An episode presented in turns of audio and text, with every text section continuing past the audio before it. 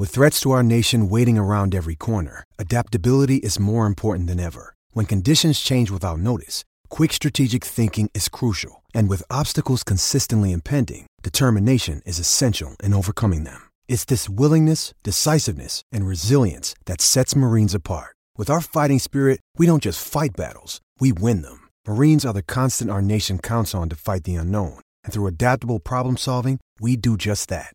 Learn more at marines.com. But let's kick off the show on this Tuesday morning with the GM of Racing, Matty Walsh from Racing Victoria. Matty, good morning to you, mate. Thanks for joining us.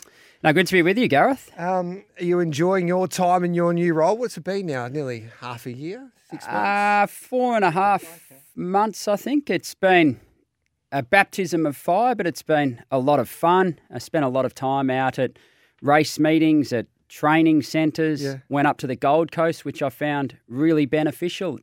Both enjoyable and uh, very informative. So it's been a really good four and a half months and uh, looking forward to the year ahead. Has it been what you expected it to be? I didn't have a lot of expectations. It was sort of a, a reasonably quick transition from racing.com into this role at Racing Victoria. Uh, the process to get the job uh, happened quite quickly. So it was a bit of a whirlwind, but uh, it's certainly been a really good four and a half months. There's been some challenges, uh, working with a great team, which makes life a lot easier. The All Star Mile. This is your first uh, All Star Mile in charge. Um, there's been a few changes this year. I think the pushing back the voting um, will be the big winner, Matty. So I think it's what three weeks later than it was last year. Uh, two weeks later, weeks. yes. So kicks off two weeks later and um, finishes up on February 26th. So the idea behind that is to allow people to see these horses have one run, potentially two runs, before they ultimately cast their vote. Hopefully, it allows voters to, to find those horses that have come back in good order, that are in form, and uh, just gives them you know a few more opportunities to see the horses before they ultimately make their decision on who they're going to vote for. And do you think that the voting once again um, will increase on on previous years? Obviously, that will be the plan. Um, but um, do you find that the All Star Mile is increasing in popularity? I think it's certainly increasing in, in popularity, and, and we're seeing that through uh, the wagering numbers, through the on course numbers. This year, being free of COVID, hopefully we can get a, a really good crowd at the Valley. And I've got to say, back in uh, 2021, when Mugatu took out uh, the All Star Mile at the Valley, defeating Russian Camelot, Damien Oliver, and, and Hugh Bowman going hammer and tong up the straight, the, the atmosphere there, Yeah. despite it being a COVID impacted crowd, was was excellent. So hopefully we'll get that Valley roar this year. But there's no doubt I think it's increasing in popularity. It's only been around five years. Yeah. It's, it's the biggest turnover race of our festival of racing. And you know, we kicked it off with a launch yesterday, which was was really good at Federation Square, and uh, looking forward to both the festival of racing. We've got seven weeks of outstanding Group One action over the, the, the coming couple of months, and and also looking forward to that All Star Mile.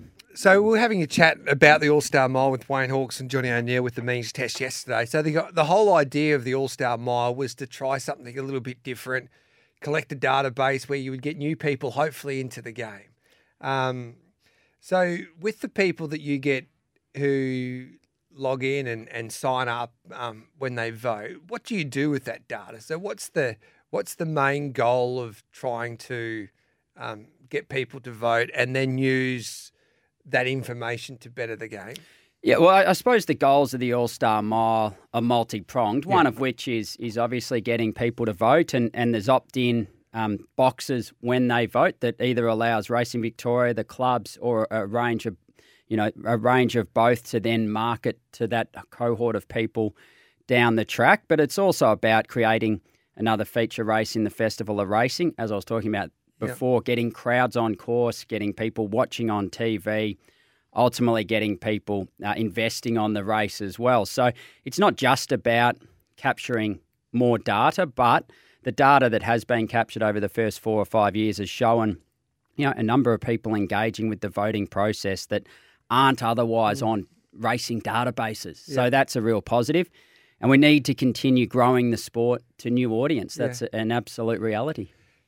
Last year we had Zaaki that took out the All Star Mile. From a quality point of view, you're a rating man. Um, how does this race rate compared with the quality compared to some of the other features in the autumn? I think it's it's building year on year. Yeah. I think Zaaki uh, and I'm Thunderstruck came out of the race last year, and they were, were two of the star horses, Yeah. along with uh, Anamoe and Alligator Blood, throughout the spring carnival. And uh, all the big guns, with the exception of Anamoe, are, are back again for this uh, this year's All Star Mile. And I'm sure the likes of Zaaki, I'm Thunderstruck, Alligator Blood are, are going to generate Yeah.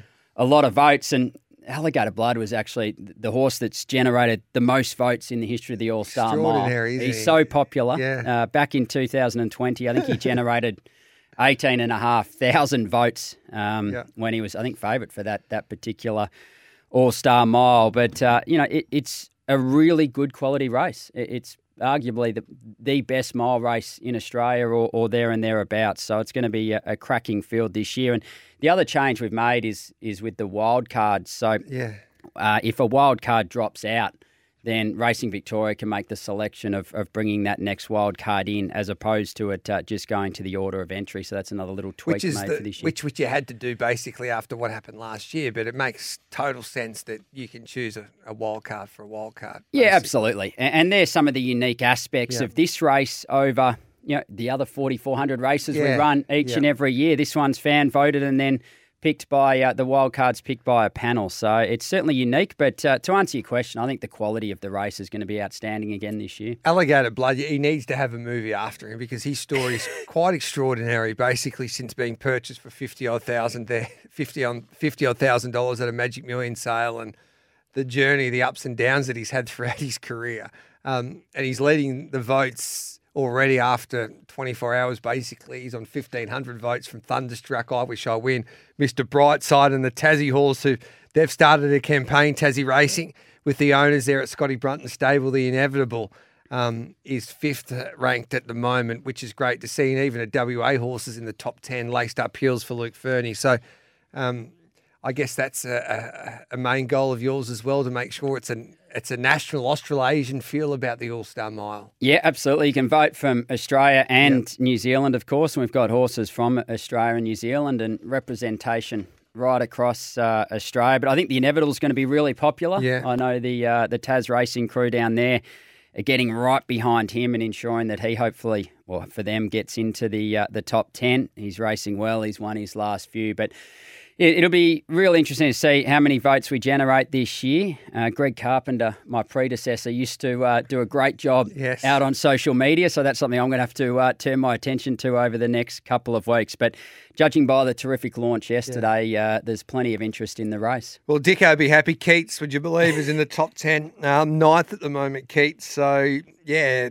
And the, He's going to have to get campaigning. Yeah, well, I think he already started yesterday, Walshy. But I think that's the best part about the game because it can the the, the All Star Mile because there is a little bit of self promotion as well. There's a lot of syndicates involved that need to think up some think up of some ideas to make sure that they get their message across to the punters out there and the racing fans. So um, And that's what we want. vote for us, yeah. We want stables and connections to get out there and campaign to get their Yeah. horse into the race. It's it's engaging and growing the fan base of racing if we do so. So certainly encourage everyone uh, to get on board and try and get their horse in. So the Australian Cup is after the All Star Mile. Are you, do you think now that you've got the, the autumn structure right here in Melbourne?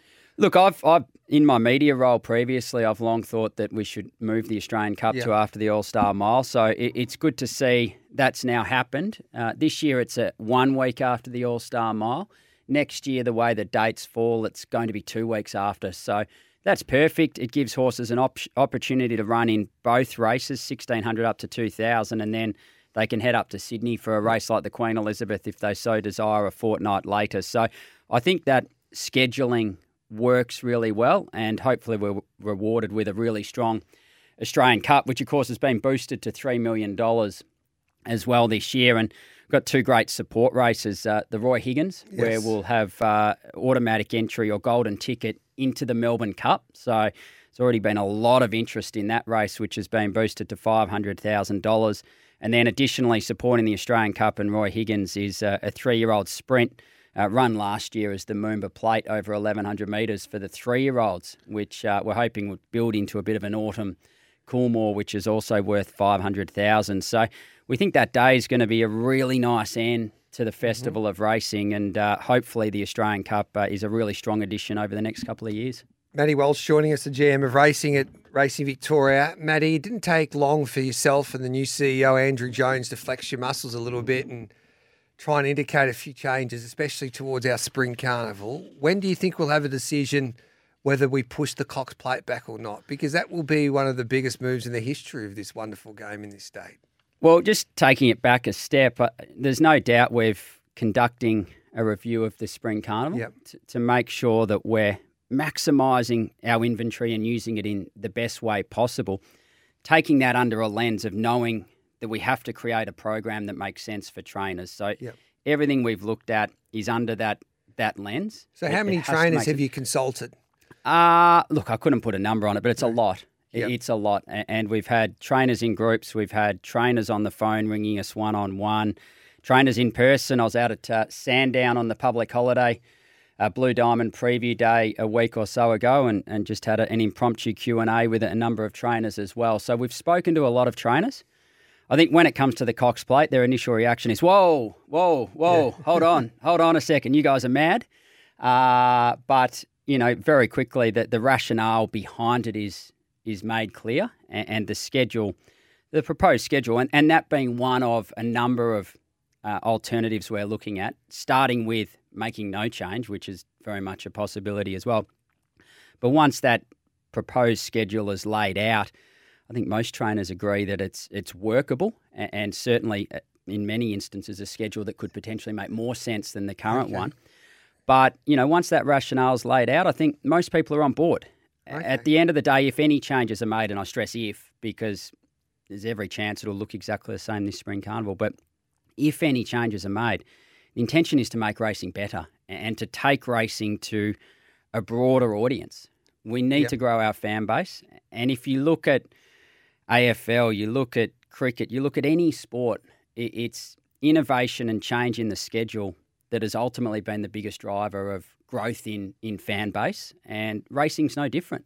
It's a small example of that is think something like the Pakenham Sportsbet Future Stars initiative, which has uh, obviously increased the, the prominence of maidens on Thursday nights with, with an increased prize money level, stronger fields, more interest. That's driven an increase in people on course, hopefully an increase in eyeballs watching it, and definitely an increase in wagering turnover. So the schedule is, you know, a great opportunity for us to grow the sport. Does it need to be done in your eyes? I don't think it needs to be done. No, no I, I, certainly don't think it needs to be done. I think the starting point is that the spring carnival, as it is, is outstanding. Yeah. We probably have the best carnival anywhere in the world. So it doesn't need to be done. I do think it's important that we continue making sure we're maximising our schedule yeah. We're coming out of COVID, uh, racing, heading into COVID, um, wagering turnover, interest in the sport, uh, eyeballs on the sport in the 2019 Spring Carnival are probably softening a little bit. We hit COVID. Everyone's eyes were on racing because obviously we kept mm-hmm. racing throughout that period, which was, was fantastic for the sport. We've had a, a real period of growth, and, and it's important that we continue that momentum. And if if ultimately um, schedule changes are, are, decided upon to be one of the, the ways to continue that momentum, then then we'll head down that path. But as I said, there's a there's a lot of options on the table. Uh, everything from no change through to some change is a is a possibility. All of that, though, under the guise that, or under the the lens again that, you know, we are facing a slightly uncertain um, wagering outlook. We've got the wagering license that still needs to be finalised with government, and uh, we'd like to have had a, a, firm position on that by now, which yeah. we don't. So there's uncertainty around that. The uh, the current wagering license, of course, expiring in 2024, and as I said, there has certainly been a, a softening in wagering turnover through the, the first seven months of the season. So we need to take that into consideration when assessing any potential investments. So I know you um, you're a busy man, so you need to get going, Matty. Just a couple of quick questions. When will we have the final decision on this proposed change to push back the Cox Plate? Is it in Moonee Valley's? Um, does it is it up to Moonee Valley now to make that decision with their board? No, no. I think there's a, a, range of meetings over the next couple of weeks that will ultimately firm up what the, the 2023 Spring Carnival is going to yep. look like. So I'd say definitely by the end of February, uh, there'll be an outcome on that, noting that if there is going to be any change, and I say very much if, yep. um, then that needs to be communicated. So end of Feb, everyone will have a clear picture of, uh, I'd suggest, as to what the 23 carnival is going to look like. Will the racing fans get to have a look at the business case or the proposal going forward, or do we have to wait until Moonee Valley makes a decision, or you, you um, have those meetings behind closed doors with the well, I think proposals. The, the, the, you know we've looked at a range of different options, yep. so it's not necessarily um, reasonable to, to sort of socialise all of them yep. out in the public. But if if ultimately any decision to um, make some changes is made, then there's obviously a lot of rigor that's gone behind those, a, a, business case that's gone behind those, and you know a lot of those justifications would be put forward. But um, yeah, at this stage, as I said, I think you know by the end of the month we'll have a really clear picture where we're headed. Okay, and you just mentioned the the wagering licenses, and it's such a big moment in this state, especially. I think in my time covering the game, I don't think there's been a a bigger decision in the sport to make sure that Racing Victoria gets it right because um, you need that the wagering license to work in your favour with the revenue streams. Um, how important is it to racing for to racing Victoria to get it right, Matty? And what what needs to be done now to make sure that that decision um, does happen and, and you get to make that announcement? Yeah, it's really important, uh, as you say, Gareth. It's a, a, huge um, source of funding yeah. for the industry, not just horse racing, but also greyhound racing, harness racing as well. Um, th- there's w- um, we need to make sure that the, we're no worse off under that funding model going forward, um, which is a, a, commitment we're working closely with government on. And uh, the wagering team is certainly working hand in hand with government trying to make sure that we get that outcome. At the end of the day, there's 25,000 plus jobs uh, yeah. relying upon the racing industry. Um, you know, generates over $3.2 billion of economic activity. So it's an important industry and ensuring – that we're no worse off under that um, wagering license arrangement heading into the next um, license period, however long that may be, is is vital for the industry. So, really important piece of work. Obviously, a lot of work has gone into it yeah. over the last couple of years. It's been a process that was put on hold, and um, expressions of interest called for again last year. So, we're very hopeful that we'll get a, a resolution in the coming weeks and months, and um, you know, hopefully it'll be a, a, no worse off outcome. So the industry's um, funding is secured into the future. And it keeps on changing the, the, the, gambling landscape in this country because you have new providers like Betr that come onto the scene. That the Murdoch and the Tripp Camp would be desperate to get involved in uh, licensing um, to get a piece of the the action here in Victoria as well. And then you've got Tab. Um, yeah, it's um, it wouldn't be easy trying to work out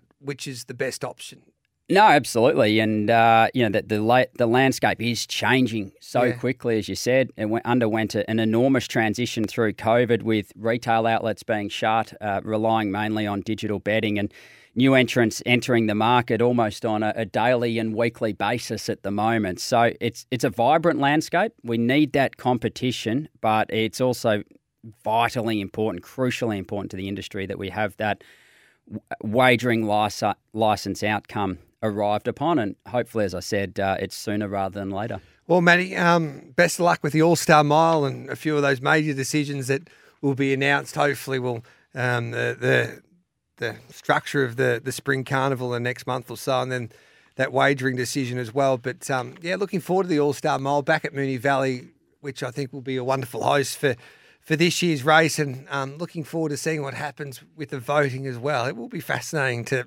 to watch the different campaigns from the different groups of owners trying to get into the All Star Mile and what offers they will be um, putting up to their fans out there if they vote for their horse. So, um, no, really looking forward to it, mate. Yeah, it's going to be a great seven weeks of, of racing right across the board. Of yep. course, feature racing for the MRC is at Sandown as yes. opposed to Caulfield, which. I'm looking you know, forward to. It's, it's, such a good betting track. Yeah. It, it really is. For punters out there, it is as good a track as you'll play on. And I was out at Sandown, as I said, for the, the preview meetings. And there was a really good crowd there. So looking forward to having Group One racing at Sandown, and uh, really looking forward to the action right across the next seven weeks, culminating in the Australian Cup. And well done to the MRC. There's been a lot of money fixing up Sandown, and it's actually a beautiful place to watch racing. And you can go up to the function centres, and you can see the horses in the back parade, and um, also in the, the mounting yard just out the, the front there. Plus, there's if you've got kids, there's plenty of space for them to run around. So, um, no, I think it's a terrific place to go and watch racing. The facilities have improved out of sight, so well done to the MRC. But looking forward to seeing a blue diamond on the hillside track this year. What about an Oakleigh plate out of the chute with Yeah. the, the second winning post as well? I was chatting to Matty Hill yesterday. Uh, Yeah, good I luck, think he's- Matty. He's, a little bit nervous about some of these 1100 metre races. I know he's had a warm up or two, but uh, he did say, uh, look, he's touch uh, nervous about it. But uh, it is a beautiful track, that 1100 metre start at Sandown with the second winning post. So uh, every horse will get their chance. And as I said, really looking forward to the racing there and uh, at Flemington, Now- the Valley, and all our country locations. There's, there's a up. few text messages coming through, and I've got to ask you this question. The Darren Weir situation, um, he could have got his license. I think he can reapply for his license since yesterday. Um, would you like to see him back in the game, Matty? Oh, look, I, I can't comment on that. Yep. It's obviously uh, an ongoing stewards matter, um, and, and as has been, I When think will that be? do- Would you like that to be um, heard and resolved as quick as possible? it'll take as long as it needs to. Yeah. A- At, the end of the day, uh, the stewards have, have reactivated their inquiry, and uh, they'll play that out over the period of time that they need to. Yeah. And you know, everyone deserves for the process to be followed as it needs to be, and, and that's exactly what will happen. So. Yeah, we'll let that play out. Uh, I know there's probably lots of chatter and, and questions about it, but uh, let the process Yeah. run its course, and in due course, everyone will know the resolution. It'll be dominating the racing conversation for a little while, I would imagine. Um, Matty, thanks for joining us. Thanks for coming in, mate. Um, looking forward to the All Star Mile, the carnival coming up as well. It should be an absolute beauty. And um, yeah, and uh, hopefully that decision works out for the best of racing when it comes to that, the spring carnival. So looking forward to that. There is plenty happening. So um, your phone doesn't stop ringing, Matty. Thanks for joining us here on Giddy Up on this um, Tuesday morning. Absolute pleasure, Gareth. Great to be here.